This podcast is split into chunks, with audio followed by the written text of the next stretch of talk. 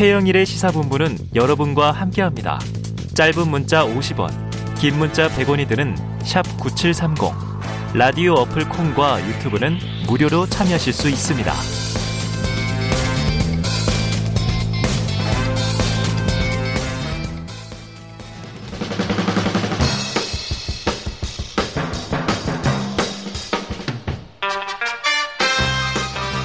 네, 매주 월요일 주말 사이 뉴스들을 정리하고 주간 이슈를 미리 살펴보는 주간 이슈 Monday 시간입니다.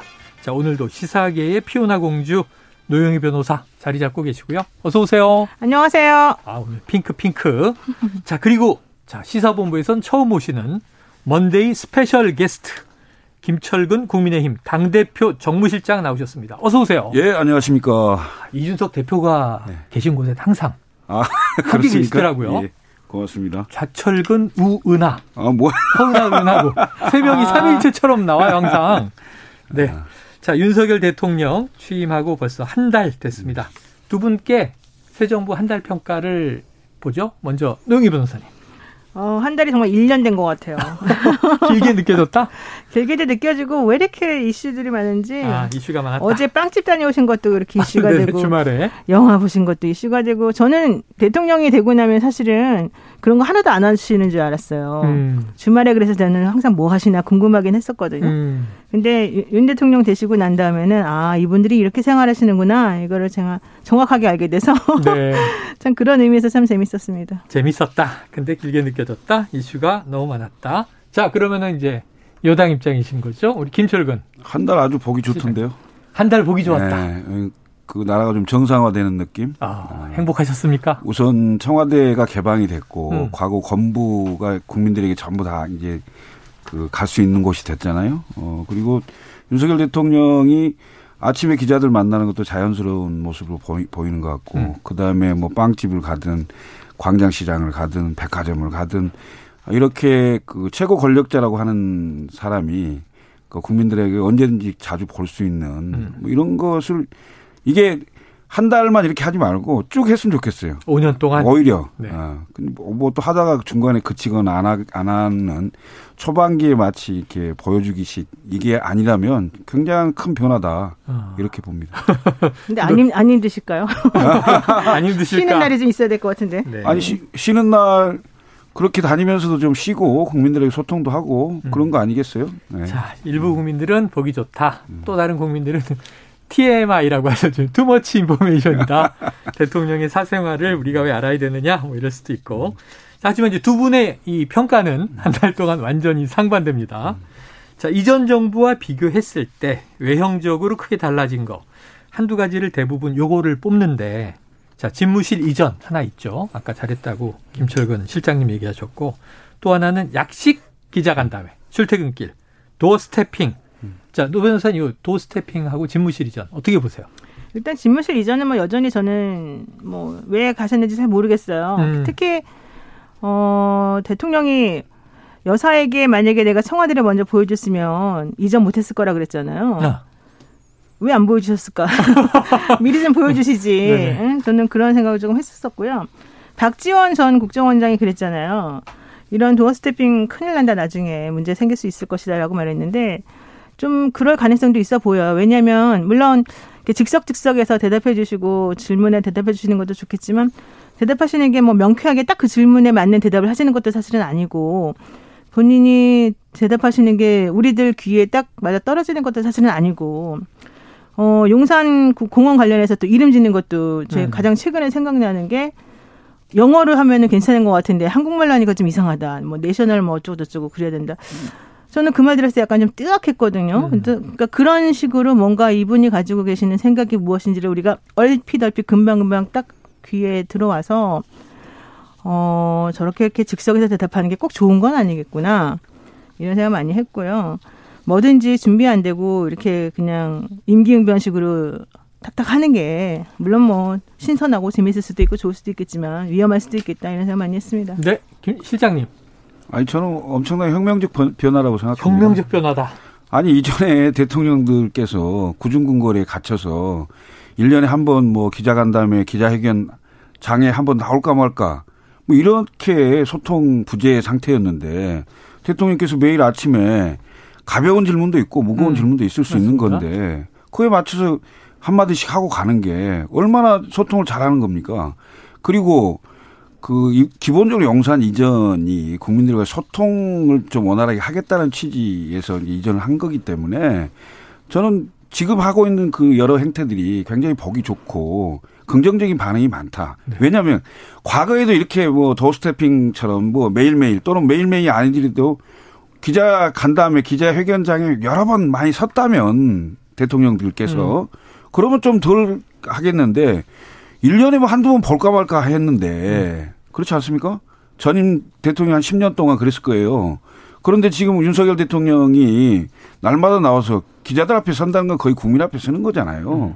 궁금한 거 한, 한두 마디씩 얘기하고 들어가는 게 거의 혁명적 변화라고 저는 보, 이는 겁니다. 물론 네.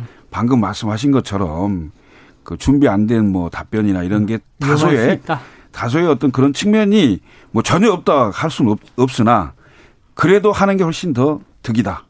네. 국민들하고 소통하려고 하는 노력이다. 저는 그렇게 보입니다. 근데 그렇게 소통을 네. 하려면 그냥 본인이 하고 싶은 대답만 하는 게 아니라 질문하면 거기에 대해 대답을 하거나 뭐 요청하면 거기에 대해서 뭔가 응답하거나 뭐 반응이 있거나 이런 게 돼야 되는 거잖아요. 아니 근데 문재인 대통령 근데 그런 것들에 대해서 전혀 안, 했, 안 했었고요. 네. 그다음에 또 하나 그러면 국민청원 같은 제도는 왜 또 지금 운영을 안 하시는지. 그러니까 예를 들면 너는 그냥 떠들어라 나는 듣겠다 혹은 내 할 말만 하겠다 이건 소통이 아니잖아요. 그러니까 그런 측면에서 그렇게 그냥 내가 하고 싶은 말만 언제든지 상시적으로 하겠다. 이걸 가지고 소통이라고 말한다는 거는 저는 좀 아닌 것 같아요. 자, 두 분의 의견이 이렇게 다릅니다. 한 분은 뭐 지금 김철근 시장님은요 눈에 네. 하트 뿅뿅 너무 행복해하시고 네, 눈 눈꼬리가 네. 내려가지고 너무 그냥 행복한 얼굴 행복 행복 그리고 이제 노영희 변호사님 아니 문제가 좀 있다 이렇게 보시는 입장이에요. 네. 자 이게 다 국민의 시각이죠. 뭐 네. 다양한 시각이 있습니다. 자 지금 말씀하신 관련해서 네. 지금 어제 대통령 내외가 영화 브로커를 관람했고요. 음. 또 이제 칸에서 개가를 올린 영화인들을 만났고요. 그런데 이제 김건희 여사가 오늘 봉하마을을 찾아서 권양숙 여사를 만난다. 자, 요 소통 행보는 노변 선생님 어떻게 보세요? 어이 뭐 권양숙 여사 만나는 거 좋죠. 좋다. 네, 만나가지고 무슨 얘기 하실지는 모르겠지만은. 음. 근데 왜 만나시는 건지 제가 잘 모르겠어요. 네. 근데 어쨌든 간에 만나셔서 뭐 이전에 그 대통령 부인 만나셔서 얘기하시고 뭔가 음. 좀 찾아가시고 하시려는 건 좋죠. 네. 근데 요즘에 김건희 여사가 워낙 워낙 뭐 팬카페를 통해 가지고도 많이 알려주시고 또 건희 사랑인가요? 그쪽에 의외로 활, 활 그쪽에 사진이 그냥 막 계속해서 우리가 전혀 생각하지 못했던 사진들이 많이 나오잖아요. 그래서 조용한 내주 하신다는 그 해서 우리가 사실 걱정했거든요. 너무 안 보이실까봐. 어. 근데 그런 것 치고는 정말 대통령보다 훨씬 더 행보가 다각도로 활발하셔가지고 저는 참 어, 이런 방법도 있구나라고 생각을 했었는데 네. 한편에서 그런 말도 하잖아요. 이렇게 왜 제2부속실을 없애고 그러느냐. 5층도 이제 접견실을 바꾼다고 하지 않, 않았느냐. 그러면 초창기 때 그렇게 말했던 그 이유가 있었을 텐데 그런 음. 것들은 지금 또 다 사라지고 이제는 또 아주 공식적으로 좀 많이 움직이시는 거라서 음. 어, 여기에 대해서는 또 조금 설명을 좀 해주셔야 되는 거 음. 아닐까요? 이런 생각 좀 했습니다. 자, 조용한 내조라고 말한 것에 비해선 대외 활동이 활발하다. 그러면 여기에 대한 좀 변화된 대처가 필요하지 않느냐? 실장님 어떻게? 대통령 부인 여사라고 보통 여사님 표현, 표현을 하잖아요. 근데 공식적 비공식적 활동을 활동이 불가피한 상황이기 때문에 네 오히려 공식적이고 공적인 그 조언과 그 시스템의 하에서 움직이는 게 좋겠다 이런 네. 그렇죠. 그러니까 처음부터 그러셨어야죠. 사실은 좀 음. 그런 생각이 좀 들고요. 음. 그 권양중 여사 만나러 가는 건 저도 그 봉화를 다녀왔거든요. 그, 그 가서 그 이준석 대표와 함께 지도부와 함께 권양숙 여사님을 뵙, 뵀었어요. 음. 5월 23일 날인데. 네네네. 네. 그때 그 예, 김건희 여사님 얘기가 나왔어요. 음. 그 환담 자리에서. 아. 네, 그래서 자연스럽게 한번 뵐 기회가 있을 것이다. 이런 얘기가 있었고요. 아마 그, 그 일환인 것 같아요. 그래서 음. 저는 전임 대통령님 그 여사님 가서 뵙고 또 말씀도 듣고 음. 소통하는 건 굉장히 좋은 행보다 이렇게 보고 있습니다. 네네. 네. 과거는 영부인이라고 불렀는데 뭐 내조의 방식 사실은 뭐 스타일마다 다 다르겠습니다만 예. 예, 과거 이야기를 들어보는 것도 음, 음. 도움은 되겠죠. 자 오늘 아마 만남 이후에 뉴스가 나올 테니까 그건 그 이후에 또 이야기 나눌 시간을 가져보고요. 자 이번에 다음 이슈 이슈 제목이 참 수박과 민들레 이게 뭐 영화 제목 같지 않습니까? 자 어제 오후에 취임 1주년 기자 간담회를 90분 동안 했습니다. 바로 이준석 대표인데요. 지금 김철근 실장님이 너무 내용을 잘 하실 것 같은데 육성을 잠깐 듣고 와서 이야기 나누죠. 수많은 제가 봤을 때는 공작을 뚫고 여기까지 온 게 참 경이롭습니다. 근데 이제 제대로 자기 정치 한번 해보겠습니다. 그 과정은 당연히 민주적으로 진행될 것이고 하지만 제 의견의 색채는 더 강해질 것이다. 다음 당대표가 할 텐데 그런 말을 하는 사람들 자체가 굉장히 시대 정신에 역행하는 발상을 하고 있는 겁니다. 네, 강하게 소회와 향후 포부를 밝힌 것으로 오늘 보도가 쫙 되고 있는데요. 김 실장께 여쭤보죠. 자, 자기 정치 하겠다. 어떤 뜻입니까? 지금 1년을 지났잖아요. 이제 절반 지난 예, 거죠? 1년을 했는데 이준석 대표 입장에서는 선거만 했어요. 대통령 선거하고 음, 지방선거만 했어요. 네. 그래서 모든 본인의 정치 활동의 중심에는 대통령 선거를 어떻게 이길 것이냐, 어. 지방선거를 어떻게 이길 것이냐 음. 여기에 맞춰져 있었기 때문에 본인의 색채를 내기가 좀 어려웠다 이런 음. 얘기를 하고 있는 것 같고요. 앞으로 총선까지는 이제 전국 단위 선거가 없지 않습니까? 그렇죠. 그래서 앞으로 한 1년 정도 임기가 있는 상황에서 어, 차분하게 본인이 옳다고 생각하는 대한민국, 본인이 옳다고 생각하는 국민의힘의 당 이런 그 것을 만드는데 음, 자기 메시, 그 메, 메시지와 음, 비전과 내용을 좀 같이 더 많이 내겠다. 음, 이렇게 보시면 될 겁니다. 네. 사실 저 이준석 대표가 1년 지나오는 과정에서 그 얘기 하잖아요. 그 방금 그 싱크에서도 얘기가 있었는데 어 온- 온갖 그 공작을 뚫고 여기까지 온 게 경이롭다고 얘기했는데 공작. 네. 예? 굉장히 힘들었죠. 어, 그 영선의 30대 네. 에, 대표 어, 헌정사 최초의 여야를 막 막론하고 음. 최초의 30대 대표를 우리가 맞이했는데 결국 그 야당 대표를 그렇게 변화를 했기 때문에 음. 그동안 그 보수계열 정당이 가지고 있던 꼰대 정당의 이미지, 그 다음에 이전에 가지고 있던 그 여러 좋지 않은 그런 이미지를 벗을 수 있었다. 그래서 실제로 대통령 선거에서 이길 수 있는 자신감을 갖고 대통령 선거에 임했고 네. 결국은 어, 전통적인 방식, 이른바 지역과 진영을 뛰어넘는 그 세대 포위, 20, 30대의 새로운 지지층과 그다음에 호남의 지지 확대를 통해서 근소한 차이라도 음. 대통령 선거를 이길 수 있는 그런 걸 마련한 1년이 아니었나 이렇게 생각하고 네, 있어요. 자, 그런데 예. 그런데 이제 아까 공작, 이 많은 공작, 이 음. 공작이 뭐 상대 당이나 정부의 공작이 아니라 당내 공작을 주로 의미하는 것 같아요. 당내에 적들이 있는 거죠. 자, 그리고 이 지난 두 번 선거를 크게 고생하면서 치는 건 맞는데 이준석이 안 보였던 적은 없지 않느냐. 언제 자기 정치 안 했느냐 하고 내부에서 또 다른 마음으로 부글부글 끓는 이제 당심도 있다. 이런 얘기인데 노 변호사님 어떻게 보십니까? 지금 김철근 실장님은 이준석 대표 입장에서 쭉 설명해 주셨는데. 우선 축하드립니다. 자, 축하드립니다. 네, 자기 세력이 없는 영선 대표가 살아남을까? 사실 어. 되게 어, 궁금하게 보아왔는데 어. 저는 살아남았다는 것을 일단 정말 대단하다고 생각하고요. 대단한 생존력이다. 그렇죠. 왜냐하면은 이 국민의힘이라고 하는 당이 만만한 당이 아니잖아요. 그렇죠. 그런 당에서 그렇게 모진 고통과 여러 가지를 다 이겨내고 살아남았다는 것 자체가 정말 저는 이분이 민들레 같아요. 음. 네, 민들레 정말 생존력이 대단한 거 아니겠습니까? 어, 네. 야, 너무너무- 이준석이 민들레다. 너무너무 대단한 분이. 어디다 대놔도 정말 사막에서도 살아남을 것 같아요. 어. 네, 저는 그래서 이준석 대표 잘했다고 생각하고요. 또 하나는 본인이 생각한 그 새로운 정치를 하기 위한 토대들을 다 만들어 놨어요. 음, 그러니까 뭐 공천이라든가 그다음에 뭐 그냥 나이 먹고 어느 정도 그 동네에서 뿌리를 내려가면서 토 세력처럼 그들하고 이렇게 결합해가지고 음. 정치를 하고 싶어하는 세력들하고 오랫동안 친분을 맺어오면은 무조건 공천되는 그런 시스템을 좀 바꿔놓은 거잖아요. 어쨌든 네, 간에 네, 네. 물론 그게 성공적인지 아닌지는 저는 잘 모르겠습니다만은 어. 일부는 저는 성공했다고 보기 음. 때문에 그런 것들을 관철시켰다는 것만으로도 저는 이준석 대표가 어느 정도 공헌이 있다 확실히 생각해요. 음.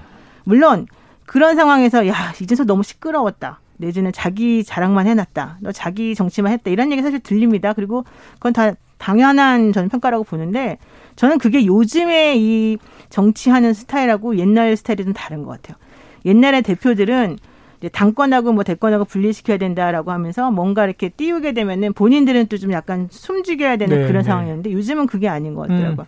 당권을 잡아서 대, 대선에서 이기게 만들고 자기는 자기 나름대로 살아남았잖아요. 어. 그래서 그런 것들은 또 새로운 형태의 또 정치 문화를 또 새롭게 만든 거 아닌가 싶어요. 다만 그러면서도 이제 이준석 대표가 좀 큰 품을 가지고서 사람들을 좀 아우르거나 뭔가 어. 좀큰 가치관을 가지고서 이, 이 국민의힘이라고 하는 이, 이 정말 이 유, 역사가 유구한 음. 이 당을 그러면 크게 만들었느냐 그 부분에 대해서는 아직까지는 조금 물음표가 있는 거죠.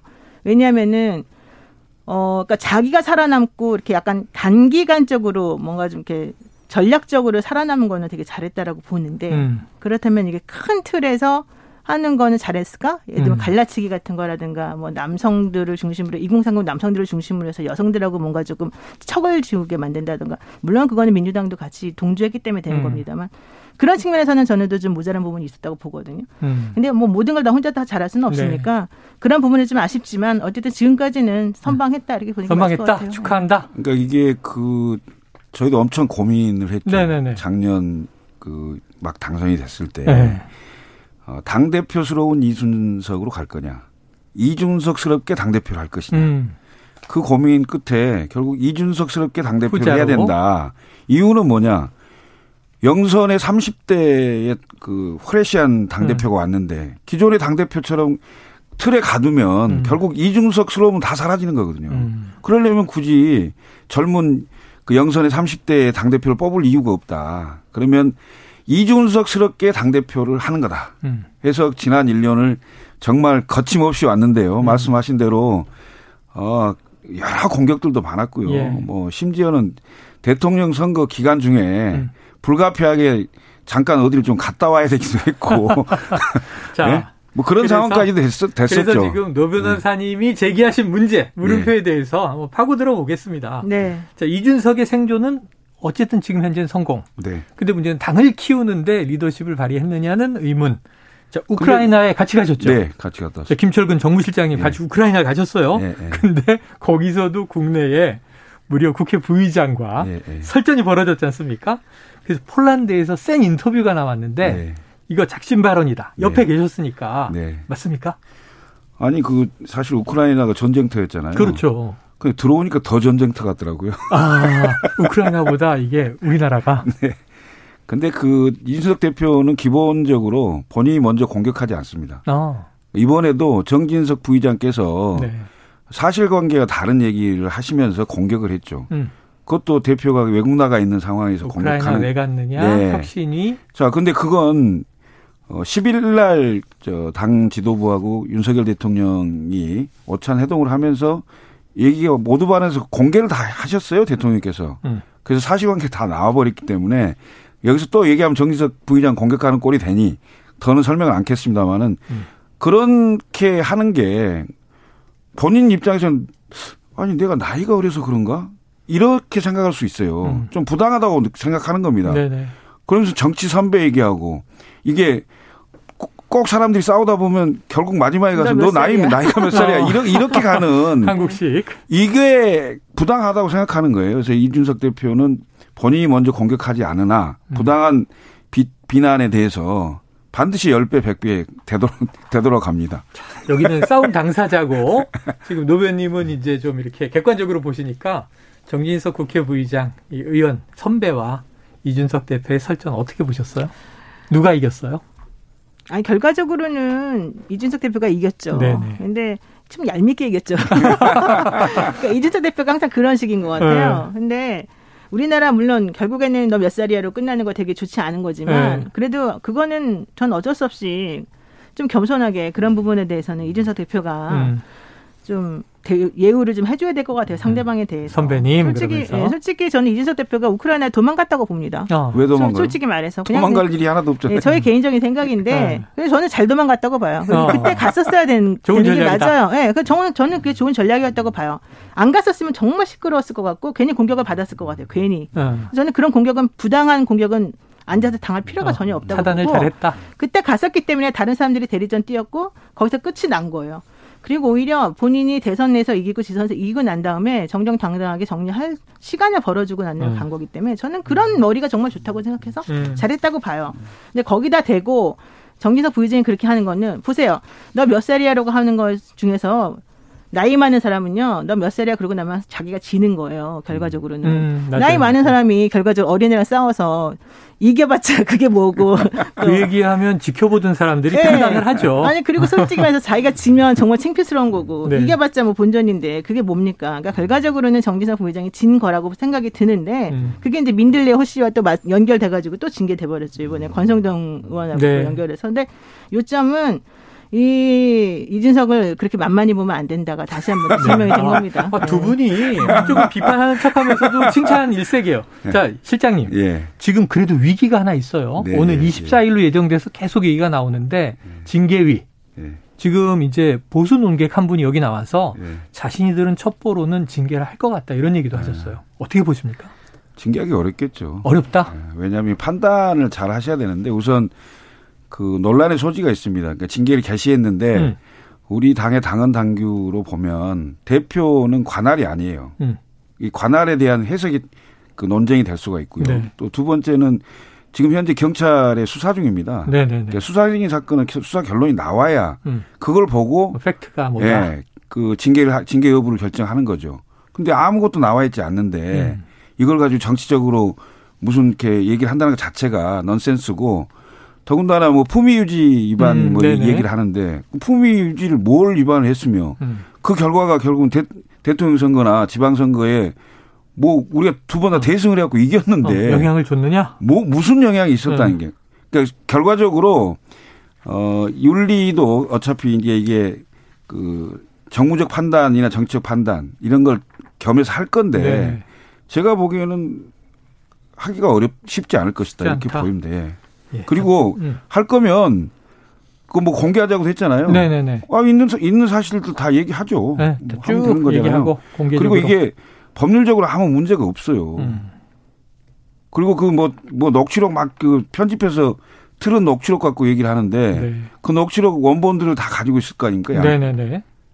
그렇잖아요. 근데 그거 봐도 어 저는 뭐 크게 네. 그 징계 윤리위원회에서 징계할 만한 사안은 현실적으로 어렵다 이렇게 네. 보여집니다. 그래서 여기 나오신 정미경 최고위원도 이건 네. 징계위 감은 아니다 네. 이런 얘기를 하셨는데 네. 다른 시각도 이제 있으니까 지켜보도록 하고요. 아, 실장님 짧게 네. 그 민들레 모임이라는 거, 예, 예, 예. 그 이제 장기훈 의원 빠지기로 하고 좀 네. 수그러진 겁니까? 원래는 내일 모레 아마 모임을 처음 하기로 했는데 그 모임 자체가 미뤄진 것 같고요. 네. 원래 이제 민들레 모임을 생각했던 거하고는 완전히 다르게 네네. 그 이제 언론이나 이런 데서 이제 굉장히 그 관심을 많이 갖고 또 여러 이런저런 많은 우려들을 표명을 했고 음. 그 결국 장재훈 의원이 거기에 뭐안 네. 하겠다 네. 했고 이래, 이랬기 때문에 원래 당초 생각했던 규모 그다음에 세력 음. 뭐 이런 것은 거의 사라지고 음. 혹시 하게 된다면 순수한 의원님들의 그냥 친목 모임 정도 되지 않을까 공부 모임으로 네. 그 이상을 하기가 어렵게 돼버렸어요. 노 변호사님의 예언을 들어볼까요? 다른 이름으로라도 민들레가 살아날까요? 아, 당연히 존재하겠죠. 당연히 존재한다. 친윤 모임은 존재한다. 솔직히 말해가지고 지금 한 달밖에 안 됐는데 친윤 모임이 왜 필요합니까? 네, 현재. 그런데 지금 그 모임을 그렇게 정정당당하게 본인들이 만들었다고 얘기를 했잖아요. 네네. 게다가 그 모임은 뭐 한동훈 법무부 장관을 위한 모임이라면서요. 뭐 어. 사람들 말하기를 저는 네. 전혀 몰랐는데. 어. 아니 지금 한 달밖에 대통령 취임한 지 한 달밖에 안 됐는데 한동훈 장관을 위한 모임이 왜 필요합니까? 어, 더더군다나. 네. 그러면 이 얘기는 무슨 얘기냐? 윤핵관 내지는 대통령을 중심으로 한 내부적으로 지금 엄청난 싸움이 벌어지고 있다는 얘기밖에 안 되거든요. 네. 예. 네. 그 얘기는 지금 매우 위험한 상황일 수도 있다는 거예요. 아. 저는 이거는요. 아무리 누르려고 누르려고 해도 네. 이거는 있을 수밖에 없고 이준석 대표만 살판 났다. 자, 요거 아니, 이제 1주년 됐다고 너무 네, 노변호사님의 뭐 개인적인 추측이니까 네, 지켜보도록 네, 하겠습니다. 네. 자, 하나 또 다를 게 있어요. 국민의힘에 민들레가 있다면 있었다면 혹시 살아날지 모른다면 지금 더불어민주당 더 시끄러운데 여름철 과일이죠. 수박. 이른바 수박 논란입니다. 자, 맛있는 수박이 어쩌다 이렇게 당권 다툼을 뜻하는 말이 되는지 모르겠습니다만 우상호 비대위원장의 수박 금지령 한번 직접 듣고 오죠. 감정을 건드리는 언어들을 쓰기 시작하면 그것은 비대위가 정리하기가 매우 어렵습니다. 수박 이런 단어 쓰시는 분들 제가 가만 놔둘 겁니다. 네, 그런 어, 맞지 않은 행위에 대해서 네. 일부 정치인이 동조 내지 의지를 한다든지 또 그런 부분에 대해서 당의 정책 기조가 바뀔 수 있다 그러면 저는 뭐 더 큰 폐해라고 생각을 음, 하는데 음. 이 부분에 대해서는 당이나 모두가 분명한 좀 선을 긋고 네. 활용하지 않는 것이 필요하다. 대화 내용이 좀 쪼잔해 보이잖아요. 그 국회의원들의 대화치고는 좀 찌질해 보이고 수박 음. 뭐 얼굴 보여주고 음. 저거 뭐 저게 뭐 도둑이 시민에게 뭐 도둑이 하는 것 같다고 하는 것이 좀 제가 듣기에는 네. 좀 그렇습니다. 뭐 이렇게 그게 뭐 성질 내고 들을 일도 아닌 것 같고 예. 네, 이른바 수박 금지령. 자, 민주당 내부 상황이 뭐 그 정도로 좀 어수선하고 안 좋다고 봐야 될 것 같은데 사실은 이게 수박이란 표현보다 민주당의 위기 요인 자체가 신뢰의 위기고 분열의 위기다. 이렇게 지금 얘기가 되는 겁니다. 당내 개파 갈등에 대한 강력한 경고의 메시지. 자, 김철근 정무실장님. 네. 사실은 민주당도 잘 아시잖아요. 더 잘 알죠. 어떻게 보십니까? 아니, 큰 선거에 두 번 졌잖아요. 네. 졌는데 진당 같지가 않아요. 아, 진당 같지가 않다. 네. 제가 보기에는 어, 우리가 이제 국민의힘이 여당 입장, 집권 여당 입장에서 보면 음. 뭐 오히려 좀 조, 좋은 편이죠. 이게 빨리빨리 변화가 없으니까. 아. 예. 네. 그리고 무슨 뭐 말도 안 되는 수박 금지하니 많이 이런 논쟁을 하고 뭐 있을 때가 아니거든요. 네. 네.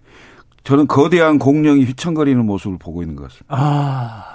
주라기 공원이네요. 노 변호사님 어떻게 보셨어요? 근데 수박 얘기 나온 지 1년이 넘었고요. 네네네. 골물대로 골맞던 게 이제 터진 거잖아요. 아. 저는 뭐 터질 게 터졌다라고 보고 터질 때가 지금 됐다? 터질 터진 시기도 저는 음. 뭐 지선 끝났으니까 당연히 터질 수밖에 없는 아. 거라서 이렇게 터졌다고 해서 민주당이 휘청거리거나 뭐 정말로 뭐 망가지거나 그럴 것 같지 않습니다. 아. 오히려 지금 터트리는 것이 민주당 입장에서 훨씬 낫고요. 네. 제대로 아마 다시 한번 좀 정비해가지고 할 거라고 보고 다만 이제 국민의힘 같은 경우 이진석 대표가 이제 뭔가 좀 새롭게 만드는데 좀 일조를 했잖아요. 음. 그런 식의 새로운 그런 개혁 의, 그러니까 의지를 가지고 있는 네. 사람들이 많이 나타나가지고 획기적인 변화를 꾸릴 수만 있다면 이거는 네. 이제 오히려 더 좋은 방향으로 갈 수도 있다고 봅니다. 그래요. 참 멸종 직전의 공룡 이렇게 표현하셨는데 사실은 이게 아까 민들레 얘기도 했지만 여야 내부에서 다, 모, 다 보이는 양상인데 한쪽은 이긴 자들의 농공행상이다. 한쪽은 패배한 자들의 생존을 위한 투쟁이다. 근데 보니까 이원욱 의원과 김남국 의원의 설전이 있었고요. 또 최근에는 윤영찬 의원과 이수진 의원의 갈등도 있었습니다. 이게 거짓말 논란까지 번지고 있어요. 김철근 실장님이 보시기에는 이 상황 어떻게 보이십니까? 일단 그 어찌됐건 음. 지금 민주당의 주도 세력은 586 세력입니다. 네네, 현재. 586이 거의 주도권을 잡고 있는 거고 그동안의 대통령 선거, 지방선거도 그들을 이 주도적으로 치렀습니다. 음. 근데 그들을 대체할 세력이 지금 현재는 잘 안 보이는 상태예요. 네. 그래서 새롭게 변화할 수 있는 뭔가 그 모멘, 모멘텀이 달 만한 음. 그뭐 의원님들이든 아니면 무슨 새로운 그 신진 인사든 그런 사람이 안 보인다는 게 더 그 어려운 형국이라고 봐요. 네네. 그러니까 의원들끼리 뭐 이런저런 얘기 다툼 싸움 있을 수 있습니다. 근데 그게 큰 틀에서 보면 민주당은 당분간 굉장히 어려움을 겪을 수밖에 없지 않겠냐. 음. 더군다나 그 실존하는 그뭐 물론 떨어지긴 했습니다만은 이제 의원으로 돌아온 이재명 의원이 네네. 향후에 당권으로 갈 거냐 말 거냐도 네. 굉장히 큰 아, 핵심 그 관심이죠. 여러 지점들도 있겠습니다만 그게 어떻게 정리될 거냐. 네. 그 그러면 결국은 현실적으로 이재명 의원의 당내 그 파워, 힘 이게 차기까지 보존이 될 거냐 말 네. 거냐 이, 이런 것들이 같이 얽혀 있기 때문에 국민들은 변화를 원하고 있으나 음. 당내에서는 쉽게 그걸 할 수 없는 그런 구조일 겁니다. 자, 그래도 뭐 노 변호사님 이제 터질 게 터졌다. 곪았던 염증이 아마 치유가 될 것이다. 멸종할 것이다. 두 분 말씀 중에 누가 맞는지 지켜보도록 하겠습니다. 어, 시간 빨리 가네요. 자, 오늘 노영희 변호사님 그리고 김철근 정무실장과 주간 이슈 Monday 함께 했습니다. 두 분 말씀 고맙습니다. 감사합니다. 고맙습니다.